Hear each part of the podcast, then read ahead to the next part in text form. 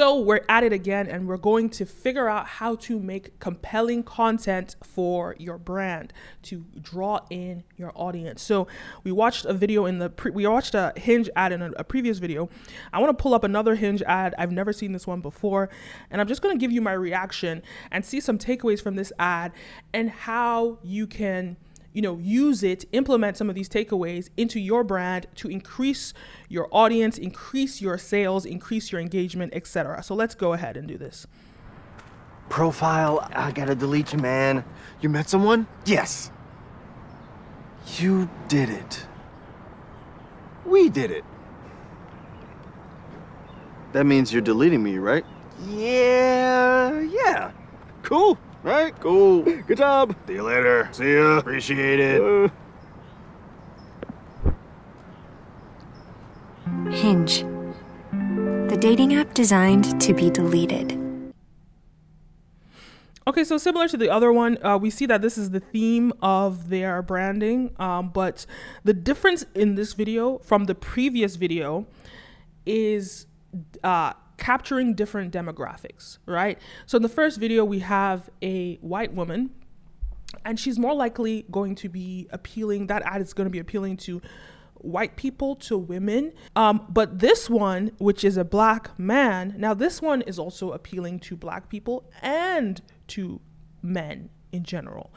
Uh, so this is something that I've noticed that brands do these days, especially uh, those that are marketing to millennials, right?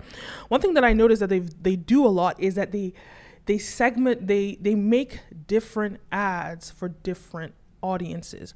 And the reason why you can do this now and you know really succeed in different ways is because of on different social media platforms you have targeting. So the way that they they, they would go with this ad the, with the black man they would probably target men only or maybe black men only or people that you know consume black male content right online. That's how they would push it with their facebook ads or their google ads or whatever.